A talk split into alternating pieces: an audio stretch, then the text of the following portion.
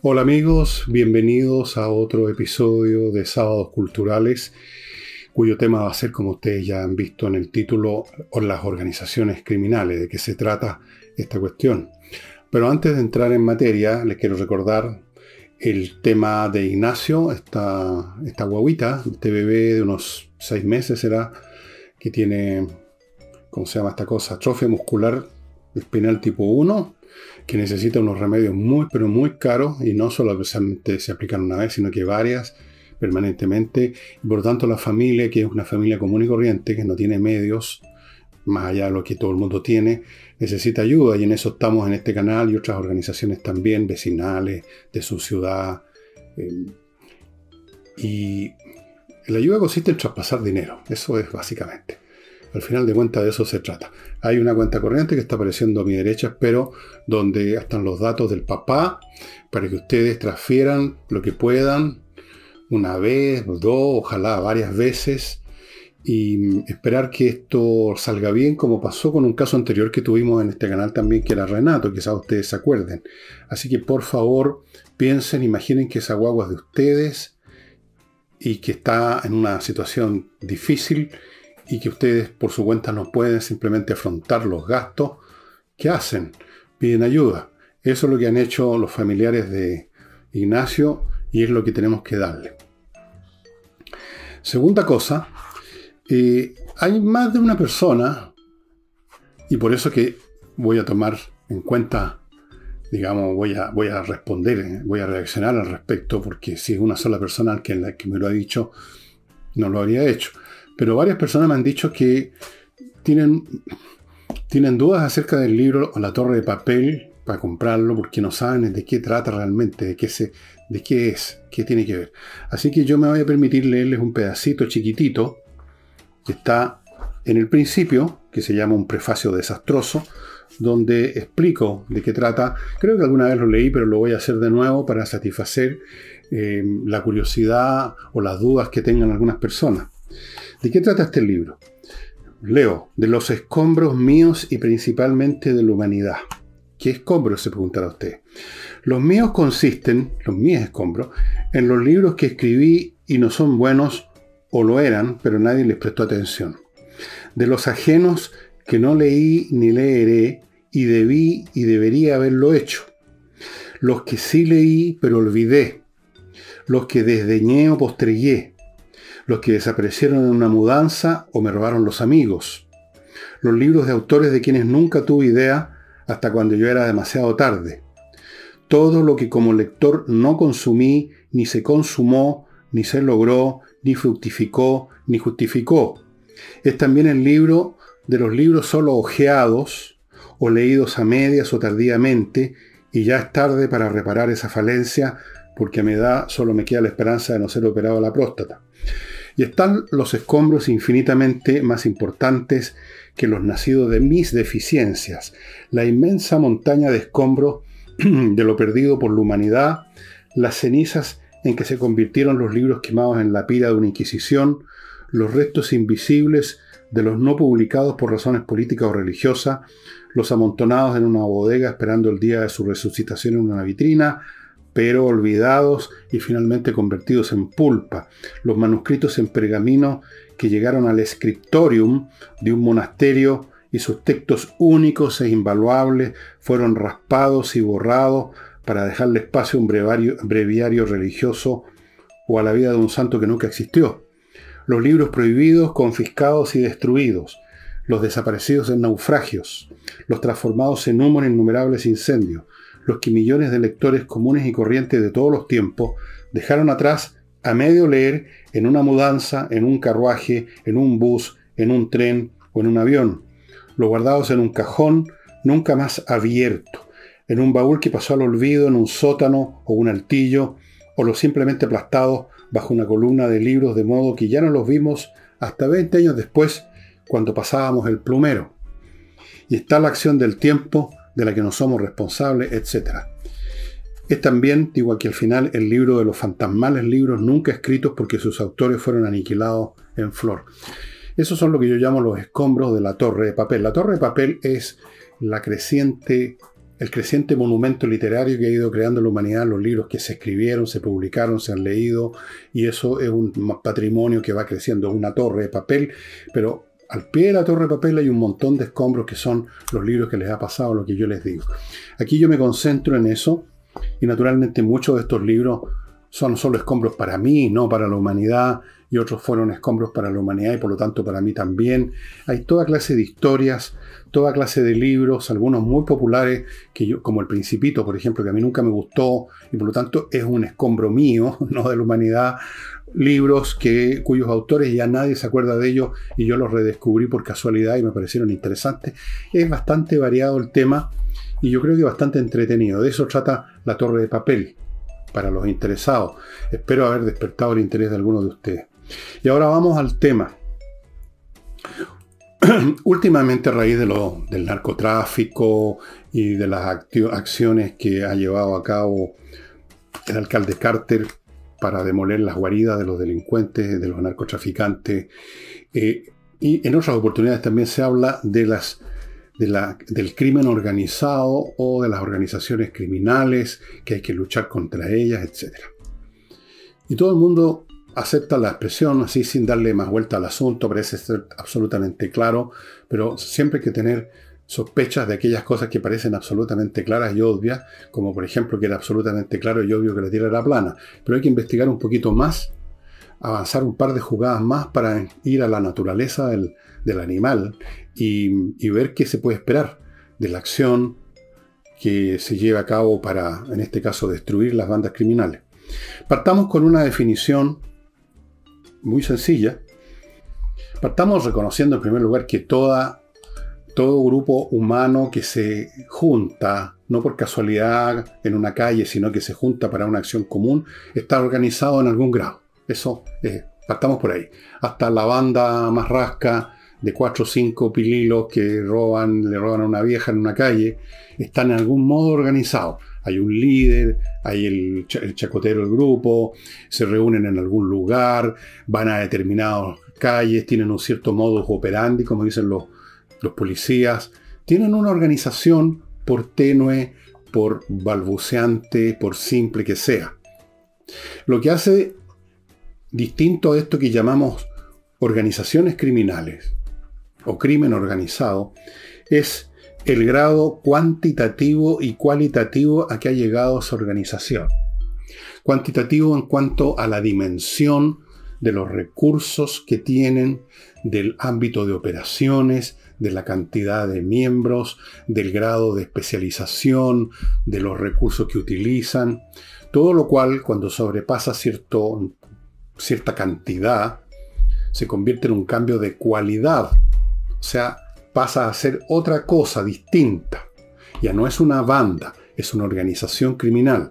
Del mismo modo que el agua que usted está calentando, cuando pasa de 80 grados, 81 sigue siendo agua, de 81, 82 sigue siendo agua, pero a partir de cierta temperatura, dependiendo del lugar donde usted está, se produce un cambio cualitativo y el líquido se convierte en un gas, en vapor. Lo mismo pasa con cualquier entidad existente, y en este caso una organización criminal es una que tiene tal organización, tal número de miembros, tal alcance eh, en cuanto a su ámbito en que opera, tal número de miembros, tal poder de fuego, armamento, tal eh, cantidad de dinero y recursos financieros, que empieza a crear, a extender como zarcillos y a crear contactos con la institucionalidad oficial de la sociedad. Es decir, con la policía, con la justicia, con la política. Normalmente una banda, una banda que también está organizada, pero es que es solo una banda, al contrario trata de no tener ningún contacto. Viven, digamos, escondidos, cometen un crimen y, emprenden la huida, se esconden, nadie sabe, salvo unos pocos familiares, quizás amigos, nadie sabe dónde están, se les busca, por eso se les busca, no se sabe dónde están. La organización criminal es completamente distinta. Opera en un territorio conocido, tiene un contacto sistemático y frecuente con su ambiente y abierto, público, y tiene contactos, como les decía, de distinto tipo con la institucionalidad. Eh, puede partir de la manera más simple, coimeando a un policía, eso ya es un contacto con la institucionalidad. Puede entrar en contacto porque tiene como cliente un político con la política y eso va a generar poco a poco, a su vez, crecimientos de otros zarcillos a otras esferas, poco a poco en un proceso acumulativo. El poder de fuego y la cantidad de dinero son muy importantes.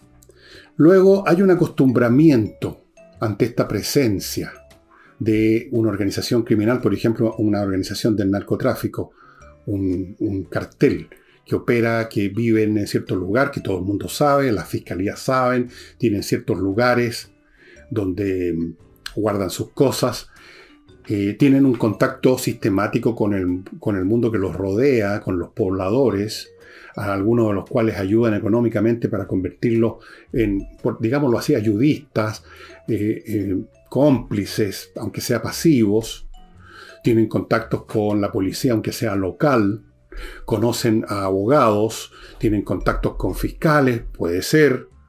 Entonces ya es otra cosa. Tienen una presencia pública. No es un grupo de bandidos que se esconde. Tienen una presencia como una empresa. Como una empresa que tiene un edificio corporativo.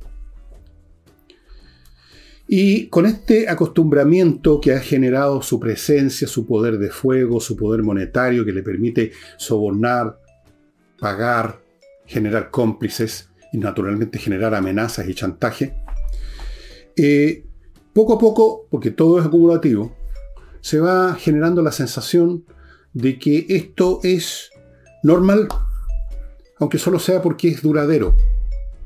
He ahí el cartel tanto, que están en tal lugar. En México, por ejemplo, el cartel de tal lugar, que viven en tales palacetes, tienen mansiones, los, los, líderes, los capos de, de, los grupos narcotraficantes, tienen guardias armados a la vista del público, andan con las metralletas, usted lo ha visto en muchas seriales y efectivamente es así.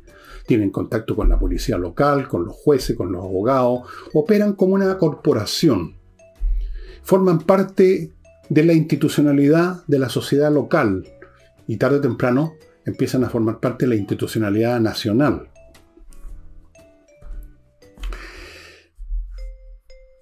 Primero entonces, estas organizaciones criminales que tienen esta dimensión cuantitativa en cuanto al dinero que pueden usar para comprar conciencia, el poder de fuego y la audacia con que se atreven a chantajear, a actuar directamente ellos contra la policía en vez de la policía contra ellos,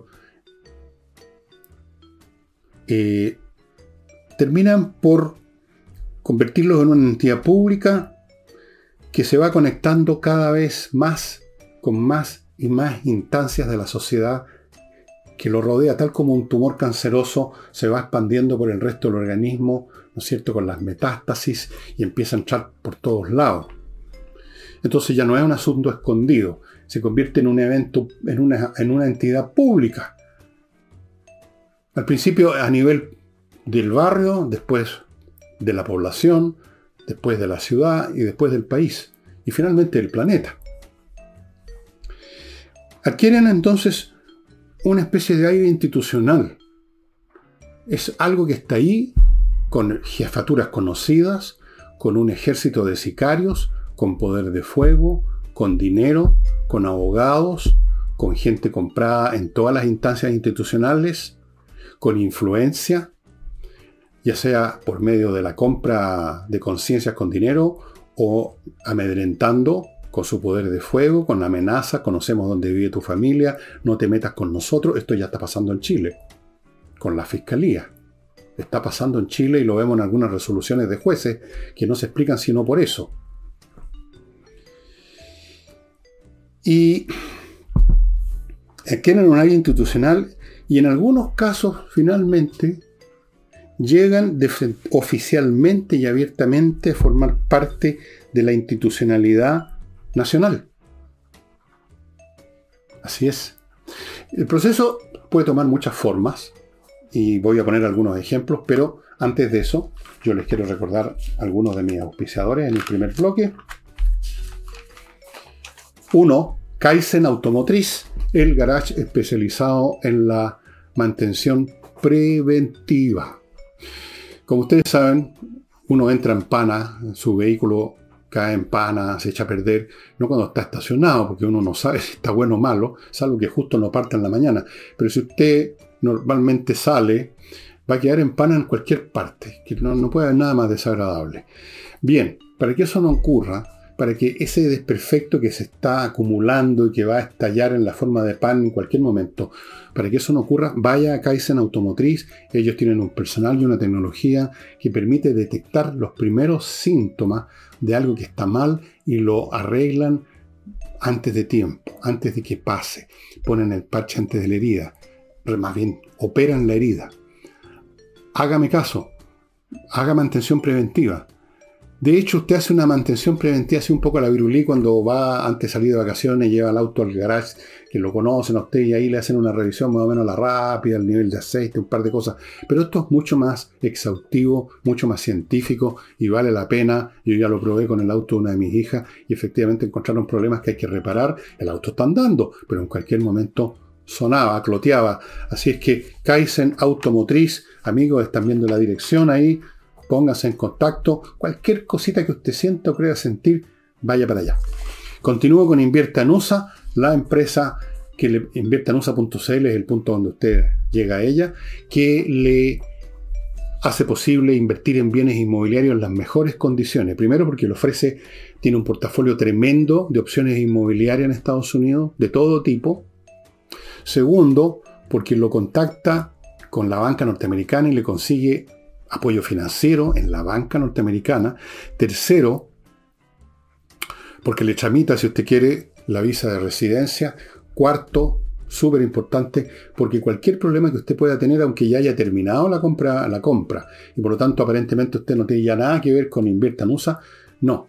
Ellos lo van a apoyar, cualquier problema que tenga, para salir adelante. Inviertanusa.cl y termino este bloque con este muy original curso de matemáticas llamado Conversas Numéricas que está dando un ingeniero mecánico que fue conocido de mi hija mayor que es ingeniera mecánica, que está haciendo unas clases de matemáticas espectaculares. Porque no simplemente una clase de matemática, es una clase para convertir el espíritu de aquellos niños que siempre han detestado las matemáticas, por toda clase de razones, y que con este profesor, con la manera como les enseña, los convierte en amigos de las matemáticas, les hace, hace que les gusten las matemáticas. Porque las matemáticas cuando se aprenden bien, cuando se entiende el asunto y, uno se escapa de, la, de, los textos áridos y de las memorizaciones, es, es interesante y entretenido porque es un instrumento muy potente que ayuda a resolver muchos problemas de todo orden cuando uno los puede convertir en cantidades y hacer, hacer operativo algún mecanismo matemático. Y a los niños que ya les gustan las matemáticas, los reafirma más en su placer por las matemáticas y realmente esto es muy importante porque no olviden que hay personas cuya vida entera dependió de que por odio a las matemáticas escogieron profesiones y carreras que quizá ni siquiera les gustaban mucho para arrancarse las matemáticas. Y cuántos yo conocí, montones de personas así. No, algo que no tenga matemática, porque soy malo para las matemáticas. Eso es absurdo, nadie es malo con las matemáticas. Hay malos profesores de matemáticas, hay malas técnicas de enseñanza de matemáticas, pero no hay malas matemáticas, no hay malos matemáticos. Fuera de eso, en Conversas Matemáticas se está ofreciendo un curso, un seminario, como quieran ustedes palabrearlo, para adultos mayores para que mantengan funcionando bien los mecanismos de la lógica, del pensamiento concentrado, al cual que promueve la matemática. Es una excelente ayuda para estar uno bien. La matemática, estimados amigos. Conversas matemáticas, pónganse en contacto, conversen con el conversador de las matemáticas en eh, la dirección creo que es Instagram o es un WhatsApp, no tengo idea, no me acuerdo. Está aquí a mi derecha, ustedes lo están viendo. Continúo. Este proceso de una organización criminal que termina institucionalizándose y formando incluso parte a veces de la sociedad normal y no solamente una institución que se conecta con la sociedad normal, sino que, que forma parte de ella, con transformaciones naturalmente de la organización misma, se ha visto, se vio en Estados Unidos. Piensen ustedes lo siguiente. Las organizaciones criminales que existían en Estados Unidos en los años 30, 40, 50 y, después también, eh, nacidas muchas de ellas al amparo de la prohibición, que fue esta prohibición de que se, se, comercializara el alcohol en los Estados Unidos, una de las peores ideas que he escuchado en mi vida, eh, hizo posible el surgimiento de las mafias, u otras razones también, organizaciones criminales que en ciertos lugares, por ejemplo en Chicago, tenían comprado a todo el mundo, a la policía, a los jueces, a todo el mundo. Eh, y eran violentas, habían matanzas, se mataban entre ellos, en medio de las refriegas caían civiles, habían vendetas. hay miles de películas sobre ese tema. ¿Y en qué terminó este asunto? Terminó en Las Vegas y en Nevada. Las mafias se fueron a Nevada, primero a Las Vegas me parece, que era un peladero, y con el dinero que tenían organizaron los casinos y se convirtieron en empresas de diversión basada en el juego y en el espectáculo. Empresas que pagan impuestos, tienen empleados, una nómina. ¿Qué elementos de, de mafia, de violencia pueden haber todavía? No sé. Voy a estudiarlo. Me parece un tema muy interesante. Pero fíjense ustedes, con lo que ya, con lo poco que podemos saber, se convirtieron en parte de la institucionalidad. Uno va a Las Vegas como va a Disneylandia. O sea, yo no he ido nunca, pero hay gente que va, dicen que es muy entretenido, uno puede apostar poco o mucho, hay grandes espectáculos, lugares es muy espectacular por definición, no es el tipo de cosas que a mí me gusten, pero es un negocio formal, se institucionalizó la mafia, pasó a formar parte de la sociedad norteamericana y hay otras instancias también en que esto ocurrió. Menciono lo de la conversión de muchos mafiosos en empresarios del entertainment porque es un tema, digamos, más vistoso pero ha habido otras conversiones también. En Japón existía y existe la Yakuza, que son organizaciones criminales que tienen un origen muy antiguo, que también en un grado mayor o menor se integraron a la sociedad. Y esto genera cambios en el funcionamiento tanto de la organización, que era químicamente pura, puramente criminal, hasta que se convierte en parte de la institucionalidad, y genera cambio en la institucionalidad que acoge este cuerpo, que ya deja de ser tan canceroso y se convierte en un quiste, por así decirlo. Em, vamos ahora a otro extremo, en que tenemos una, una organización no de delincuentes, pero que también hace uso de la violencia y del abuso para instaurar su férula. Pensemos en los conquistadores españoles. ¿Quiénes eran los conquistadores españoles? Eran unos patipelados de lo último, porque la gente que estaba bien en España no tenía ni interés en moverse en un viaje marítimo peligroso a ir a, pelear contra nativos en otro continente. Eh, eran los nobles quebrados, los soldados que ya no tenían pega. Era, era, era lo que votó la ola de España, lo que se venía a América y venían a conquistar a sangre y fuego. ¿Y qué pasó? Que constituyeron finalmente sociedades que son las aquellas en que vivimos nosotros en este momento. Claro que ya han pasado muchos siglos y las cosas se han transformado, ya vamos a, ese punto, porque estas cosas son más complicadas es la sociedad normal, llamémosla así, de hoy en día, en América Latina, heredera lejana de esas bandas que se impusieron con sus armas, que mataron, que explotaron, que esclavizaron a millones de indígenas y establecieron sistemas productivos basados en el trabajo servil, casi esclavo, aquí en Chile se llamaban encomiendas, porque se encomendaba a uno de estos personajes un grupo de indios, supuestamente para civilizarlo y cristianizarlo, pero básicamente para explotarlo en las explotaciones agrícolas. Y ahí se genera lo que con el tiempo esos soldados brutos, patipelados, pero adinerados finalmente por las posesiones, por las tierras, serían, son los orígenes y la raíz de lo que podríamos llamar la aristocracia castellano-vasca, que surgió después en el siglo XVII y XVIII, y el origen lejano de varios, de, no pocas familias de abolengo de hoy en día en nuestro país y en, toda América Latina. Se convirtieron en la sociedad normal. Los orígenes se pierden en el pasado. Por supuesto, no se olvidan, están en los libros de historia, pero pareciera algo que ya no tiene nada que ver con la sociedad actual.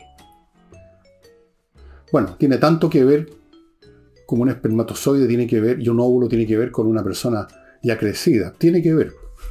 A pesar de la distancia que hay entre una persona ya crecida y ese organismo elemental que es un óvulo y un espermatozoide. Pero de ahí emerge una persona después.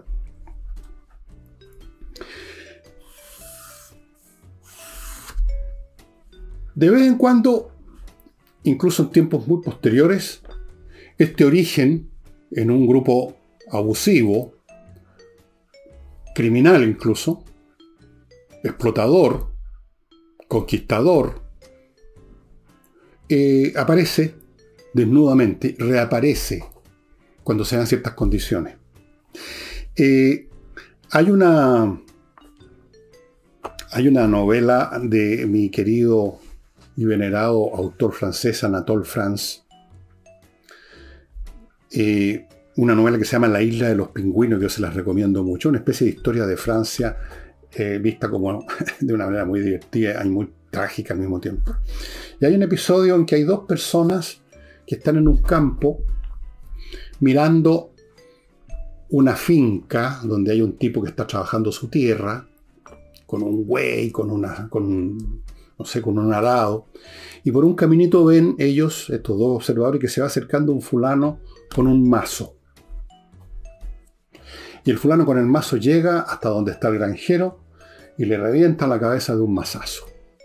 Entonces, uno de los dos observadores se escandaliza ante este crimen y el otro le contesta y le dice, ojo, no, son las palabras exactas que usa el personaje Anatole France, ojo, que acabamos de ver un acto solemne, acabamos de ver la fundación de la propiedad privada. Ese hombre que le reventó la cabeza se apodera y luego vienen sus hijos, sus nietos, sus tataranietos y nadie se acuerda del origen. El origen del masazo. El origen a veces sórdido de muchas organizaciones sociales enteras. O el origen a veces sórdido de una parte de esa sociedad, como por ejemplo es ahora esta industria del entertainment en Las Vegas, en Estados Unidos, que no es toda la sociedad, por supuesto, pero ya forma parte de ella, pero tiene este origen mafioso, este origen de los balazos. Este origen sórdido que uno empieza, cuando empieza a escarbar la historia de casi cualquier cosa encuentra el tipo con el mazo pegándole a otro en la cabeza. Eh, conduce a una fantasía y a un error conduce a la fantasía de que la sociedad es solo eso, una máquina de injusticia que se ha ido perfeccionando con el tiempo, pero esa injusticia está siempre presente, es un pecado que no se borra y que hay que borrar, que hay que acabar con él, que tiene que ser destruido para abrir paso a qué? A una sociedad donde eso no existe, la utopía del momento. Es esta la idea de que se vive en tiempos de iniquidad, de crimen, que toda la sociedad está, nació de un crimen y que este se sigue cometiendo, aunque de manera más oculta, más sórdida, más a fuego lento, más escondidas. Esta idea es muy antigua, es el origen de todas las teorías, llamémosla progresista para darle el nombre actual, todas las utopías sociales que jamás hayan existido, se basan en ese mismo principio que la sociedad tiene un origen maligno, que hay un pecado original que se cometió y que hay que repararlo con una gran revolución, con una revuelta, con un motín, con unas transformaciones profundas, con etc. Pero la realidad es bastante más compleja que eso. Y por eso que esta visión es absolutamente fantasiosa, errónea y lleva a desastres aún peores de los que, de los que pretendía resolver. Pero antes de entrar en eso, y es un terreno minado que yo sé que va a causar que muchos me acusen de que yo estoy defendiendo la injusticia y estoy defendiendo a los explotadores. Yo estoy simplemente haciendo una observación de cómo funcionan las cosas. Antes de llegar a ese punto, les quiero recordar, amigos, Oxinova, este, este producto que viene en esta presentación en un sobre con un polvito adentro, que usted lo vuelca en un litro de agua y espere el tiempo necesario. Ojo, estas cosas hay que hacerlas bien porque si no, no funcionan. Espera el tiempo necesario hasta que se forme una colonia de bacterias. Ese tiempo necesario es una hora más o menos. Esa colonia de bacterias, si usted vuelca este líquido, que ya está con la colonia de bacterias, en los lugares donde hay peores olores, usted va a destruir los malos olores. Se van a destruir porque estas, estas bacterias van a destruir a las bacterias que producen los malos olores. Los malos olores vienen, son el resultado de la descomposición que llevan a cabo las bacterias anaeróbicas. Estas son las bacterias aeróbicas, son como el enemigo. Se las, destruyen, se las comen, las aniquilan y con eso se aniquilan los malos olores. Este producto solo lo encuentra en el sitio de ellos.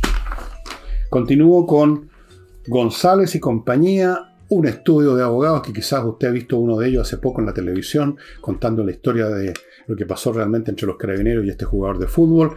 Bueno, ese estudio de abogados se dedica precisamente a temas penales, por eso que están defendiendo a, este, a uno de estos carabineros, y son expertos, fueron fiscales, actuaron en el lado acusador en la fiscalía, ahora son abogados defensores, conocen esto al revés y al derecho, por lo tanto sus, sus litigaciones defensivas para defender a sus clientes son de lo mejor. Si usted tiene un problema penal, si está vinculado a su situación, al tipo de situaciones que se definen en el Código Penal, más le vale, amigo, ponerse, porque eso sí que es serio, ponerse en manos de expertos como los abogados de González y compañía. Continúo con Higiena, una academia de música online que ofrece clases de un montón de instrumentos como piano, canto, saxofón, clarinete, batería, bajo eléctrico, guitarra, las dos guitarras, la acústica y la eléctrica, ukelele, percusión, flauta dulce y traversa, violín, educación de la voz, y fuera del plano otros teclados, por ejemplo, los órganos electrónicos, eh, qué sé yo, todas esas cosas, clases online, estimados amigos, súper efectivas, y si usted tiene alguna duda de eso, pida una clase gratis de prueba y ahí va a ver lo entretenido que es aprender a tocar o recordar si usted tocaba algún instrumento. La música es lo más maravilloso que hay, lo mejor que ha creado la humanidad y si uno la puede interpretar, mejor todavía. Higiena.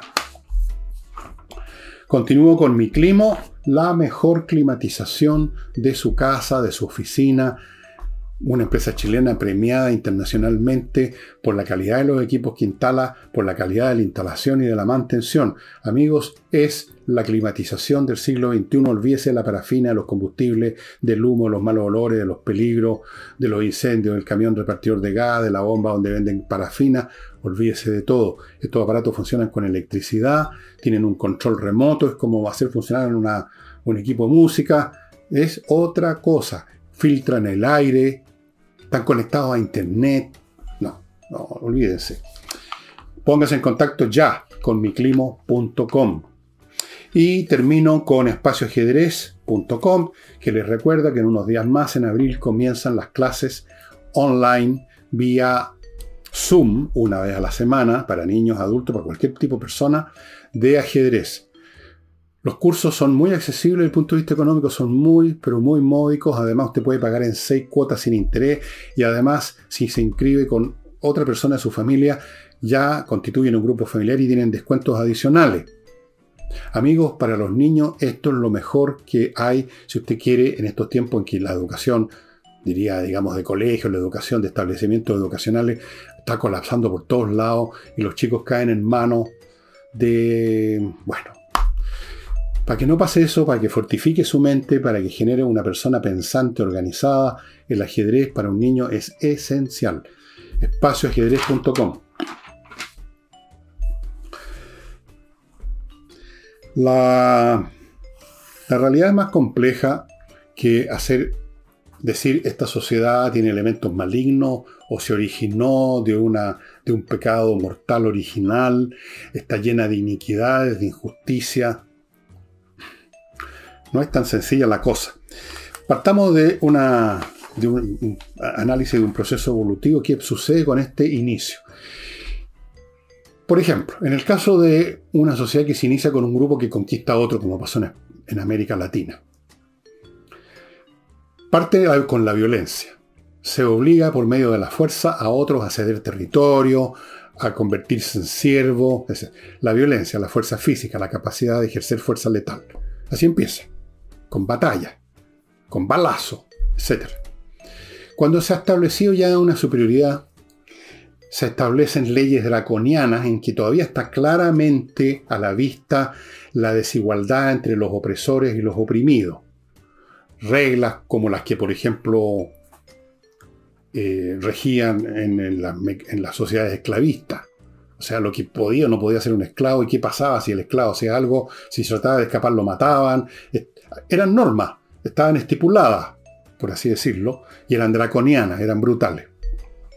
Con el tiempo, las, estas, normas draconianas empiezan a perder su filo porque los dominados, primero por las armas y luego por estas normas draconianas, las, sucesivas generaciones nacen dentro de ese ambiente y nacen, por lo tanto, se acostumbran. Empieza a parecerles natural su posición no es necesario tanta dureza, los mismos miembros del grupo dominante, o más bien dicho su hijo, su nieto, tataranieto, ya no necesitan estar enarbolando la espada o la ley dura draconiana y las leyes empiezan a perder su filo de forma gradual. Esto se vio, por ejemplo, en la sociedad romana, en la relación entre el amo y el esclavo, cómo se fueron generando leyes que ya no permitían que el amo matara casi cuando se le daba la gana al esclavo, se empezó a suavizar, era posible que un esclavo que se convirtiera en liberto se pagara a su amo para conseguir la libertad, y se generaron relaciones, digamos, ya no tan brutales. Y eso va ocurriendo progresivamente y llega un momento en que simplemente parecen como parte normal de un cuerpo legal común y corriente de una sociedad que no tiene ningún origen especialmente siniestro, sino que está ahí como algo existente ya por siglos y que por lo tanto es lo normal. Lo que en un momento dado fue violencia, espada y, y reglamentos draconianos se convierte en un cuerpo jurídico, en una legislación y en otras cosas más, en un sistema de valores, en, costumbre. Con el tiempo entonces, el tinglado institucional que tiene este origen quizás perverso, se convierte, se llena de esta solemnidad y legitimidad que tienen las cosas que tienen mucho tiempo viviendo, existiendo. Adquieren, adquieren carácter de lo natural y lo legítimo. Y como las leyes y las normas se han suavizado, se han transformado, se han modificado, el origen también se esfuma en el pasado. Ahora, naturalmente que quienes tienen un instinto permanente o una vocación por la justicia absoluta, originada muchas veces por problemas personales, normalmente es así las cosas no, las personas no se dedican a cierta actividad porque sí, sino que hay mecanismos psicológicos que empujan a uno a convertirse en una cosa o en otra. El, hombre que ve injusticia y que quiere luchar contra la injusticia es probablemente hijo de injusticias. Es alguien que ha sufrido injusticia. Es una persona con resentimientos potentes. Eso es natural. Eso no, no deslegitima lo que piensa, su, su argumento, sus teorías. Simplemente es el motor inicial que lo puso en ese camino. A esas personas tienden a ver entonces la sociedad, aún después de estos siglos en que ya la mafia se integró a la sociedad y ahora está dedicada al entertainment, o el momento en que los conquistadores hace tiempo que son polvo y sus tatara, tatara, tatara nietos simplemente son parte de la sociedad y los, niet y los tatara, tatara, tatara nietas de los nativos tampoco tienen ya el más mínimo recuerdo de su, de su pasado.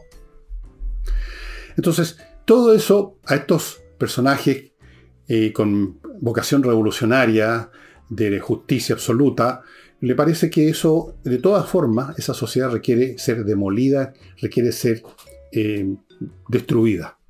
Para instituir que, otra vez aparece aquí esta vieja eh, fantasía de la utopía, con los más distintos nombres a lo largo del tiempo. Eso es eh, una historia de las utopías sociales. Yo creo que meritaría otro programa porque es muy interesante, incluso por los nombres. Había una que se llamaba La Ciudad del Sol. Fue una especie de utopía social que trataron de, hacer funcionar en una ciudad específica. Esto más o menos en el siglo XVI, me parece, a raíz de, de las guerras religiosas de esa época. Naturalmente terminó muy mal, como suelen terminar todos estos experimentos sociales, como ya lo estamos viendo en Chile, dicho sea de paso. Eh, estos revolucionarios olvidan una cosa que quizás requiera un poco de cinismo aceptarla, pero que es la realidad pura y simple, y que yo creo que está expresada muy bien, aunque con fallas y todo, en ese famoso libro de Burke del siglo XVIII sobre la Revolución Francesa. Y es que cualquiera que sea el origen de una sociedad, cualquiera que sean los elementos perversos que se inquistaron y empezaron y se convirtieron en parte de su cuerpo,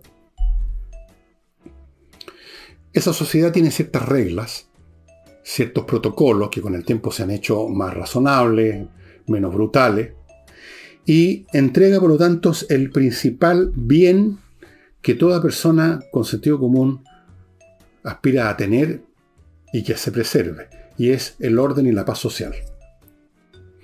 Voy a ponerle un ejemplo súper simple eh, que tiene que ver con lo que pasa en Japón precisamente. Me lo contaba un amigo, un ex amigo me habían dicho que estuvo hace muchos años, unos 30 años, era un periodista, lo invitaron a Japón y fue a Japón y conversó y miró cosas.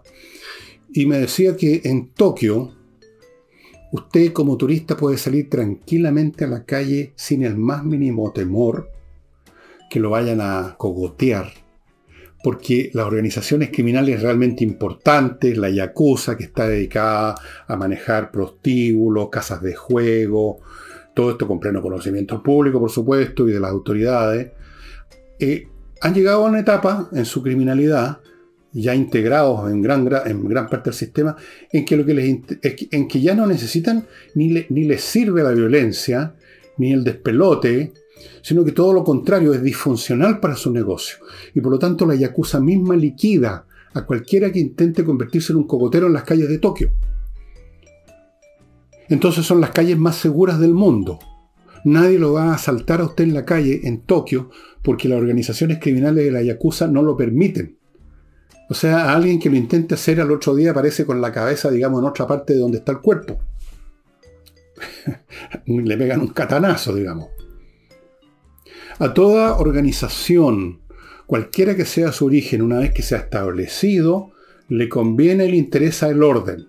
Y el orden significa impedir, en la medida de lo posible, la agresión, el conflicto, la acción de otros delincuentes menores que también quieren ganarse un lugar bajo el sol, pero llegaron un poco tarde. Y entonces un orden social cualquiera, con muchos o pocos componentes que tienen un origen perverso o entero ese orden social con un origen de conquista, de aplastamiento, al final se convierte en un órgano capaz de ofrecer el beneficio de la paz y del orden social. Y eso los revolucionarios no lo entienden y no lo ven o no les interesa. A ellos no les interesa el orden social porque para ellos lo, decisivo es que ese orden social tiene un origen pecaminoso. Es un orden social, como llaman ahora, desigual. Como si no fuera desigual toda sociedad que jamás haya existido y vaya a existir. Y entonces hay que demolerla para construir esta utopía que nunca, nunca termina de construirse, porque una vez que se demuele un sistema y se crea otro, aparece una nueva élite, aparecen nuevas criminalidades y se vuelve a repetir el proceso, pero no sin antes haber pasado por la etapa de la demolición, la destrucción, las muertes, la ruina y todo lo que significan la revolución y las revueltas. Ustedes van a observar siempre pasado cierto momento que incluso las más criminales, mafias criminales o organizaciones criminales están interesadas en la paz, en mantener su negocio ordenado. No les interesa el despelote. No les interesa. Y a la sociedad, al resto de la sociedad tampoco. Por lo tanto, en forma natural se forman estos protocolos mutuos de acomodamiento, en virtud de los cuales lo que en un momento dado era un crimen perseguido policialmente, o se suponía que se iba a perseguir, se convierte en parte de la sociedad. Por ejemplo, le voy a dar un último ejemplo, la prostitución. La prostitución ha sido, en nuestro país y en todas partes, en un momento dado perseguida como un crimen nefasto, y de vez en cuando hacían racias de prostitutas y las metían a todas en la cárcel por un rato, pero iba tan en contra, digamos, de la llamemos la necesidad de muchas, de muchas personas de recurrir a los servicios de lo que ahora llaman trabajadoras sexuales, que la sociedad terminó no persiguiendo la prostitución, sino que regulándola. Y entonces los prostíbulos, cuando habían prostíbulos en Chile, ahora yo no sé cómo funciona el negocio de, las trabajadoras sexuales, creo que funciona de una manera muy distinta. Pero yo alcancé a conocer, alcancé a saber de la existencia de, de que los prostíbulos eran visitados cada cierto tiempo por funcionarios del Servicio de Salud para verificar que las asiladas no tenían enfermedades venéreas. Estaba regulado en forma formal y a veces tácita. Ok, en tales calles no circulen. En tales otras todos sabemos que está repleto de patines, pero no nos metemos ahí, no vamos a tomar a nadie preso. Se generó un acomodo. Y eso sucede siempre, tarde o temprano, salvo casos extremos que, en que no es posible eso. Siempre pasa eso. Siempre. En México, por ejemplo, hay un bastante claro acomodo entre el Estado mexicano y, los carteles de la droga. Y cuando una de las partes trata de romper este acomodo, cuando por ejemplo, como pasó hace poco, unos tipos de una banda criminal matan a unos turistas norteamericanos, entonces la misma banda criminal, fíjense ustedes, agarró a los tipos que se equivocaron porque querían matar a otras personas y mataron a unos turistas, la misma banda los agarró y los despachó y los entregó a la policía. Porque a ellos no les conviene eso. No les conviene que no entren turistas, no les conviene que hayan asesinatos, que van a, obligar a la policía a actuar y van a perturbar el negocio. El negocio de ellos no es matar, el negocio de ellos es vender droga. Matan cuando ellos consideran que es necesario o cuando tienen guerras entre pandillas. Pero hasta eso se trata de regular. Las pandillas, las bandas se tratan de regular y se acomodan y llegan a acuerdos mutuos que a veces son rotos y generan un conflicto, pero en general hay una tendencia a acomodar a las bandas entre sí y a las bandas en su conjunto con la sociedad. Miren ustedes qué más complicado el asunto de las organizaciones criminales de lo que parecía a primera vista. Y ya lo estamos viendo en Chile. ¿Por qué creen ustedes que simplemente no hay el día de mañana una operación policial en gran escala o militar incluso para destruir a las bandas existentes? ¿Por qué creen ustedes? Porque ya están esos tentáculos extendidos por todos lados. Y porque las autoridades pensarán que una especie de guerra campal eh, con muertos y heridos por todos lados es peor ese remedio que la enfermedad de que hayan bandas que están operando en tal y cuales lugares. Hay un acomodo que se va produciendo en forma, por supuesto, tácita, informal y gradual entre la sociedad normal, la sociedad del libro de texto y la criminalidad la criminalidad organizada. No estoy hablando de los criminales individuales que no, no, están en condiciones por lo, mismo de generar lazos con la sociedad. Eso sí que son perseguidos como, como cucarachas, como les contaba que pasa en Tokio. Bueno amigos, un libro muy interesante que tiene que ver con la relación entre el bandidismo y procesos políticos revolucionarios precisamente, es este del gran escritor marxista, dicho sea de paso, ya muerto, un gran escritor, gran historiador Erich Hobsbawm, que se llama Bandidos. Aquí vienen ustedes eh, un estudio sobre la relación entre la conexión del bandidismo con la economía local. Aquí tengo notas por todos lados. Eh, el tema, por ejemplo, de cómo en los sectores sociales más bajos de todas las sociedades tiende en forma espontánea a generarse una cierta relación de, a veces de simpatía o de cercanía con las bandas criminales porque sienten que de un modo u otro la banda criminal está luchando contra el sistema que los mantiene a ellos abajo. Es muy interesante. El, caso clásico, novenístico y literario del Robinson Crusoe, no, no Robinson Crusoe, Robin Hood, que supuestamente le roba a los ricos para repartir a los pobres. Los narcotraficantes hacían lo mismo en Colombia.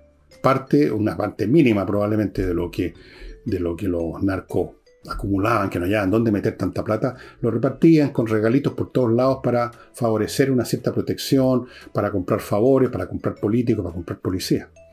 Esa es una forma de integración burda, pero es una forma de integración que luego se va perfeccionando, se hace más civil, llega un día en que aquí no se trata de pasarle un fardo de billete a un poblador, sino que se trata de tener una conversación entre dos caballeros muy bien vestidos en, un hotel, así en, en, la recepción de un hotel, con unos tragos, y sutilmente arreglar las relaciones entre el Estado, la policía, la justicia y los carteles. Eso ocurre. Y eso sería todo, estimados amigos, por hoy. Obviamente que el tema es un poquito más complicado de lo que parece a primera vista. Y les recuerdo que mañana domingo voy a tratar el, como autor su época y su obra al recientemente fallecido escritor chileno Jorge Edward, al quien tuve el placer de conocer. estuvimos juntos en un buen número de oportunidades, almorzando, comiendo, bebiendo, conversando. Eh, nunca fuimos amigos íntimos, desde luego, pero teníamos una relación amistosa y nos veíamos con alguna frecuencia, no mucha, pero alguna. Nunca fui íntimo de él como no he sido íntimo de nadie, la verdad. Y por lo tanto lo, conozco, lo conocí un poquito, y, pero lo más importante es su obra, evidentemente. Y eso sería para mañana. No dejen de ver este, ese programa, es cortito, trato de que no dure más de media hora. Y eso sería todo. Muchas gracias y hasta mañana.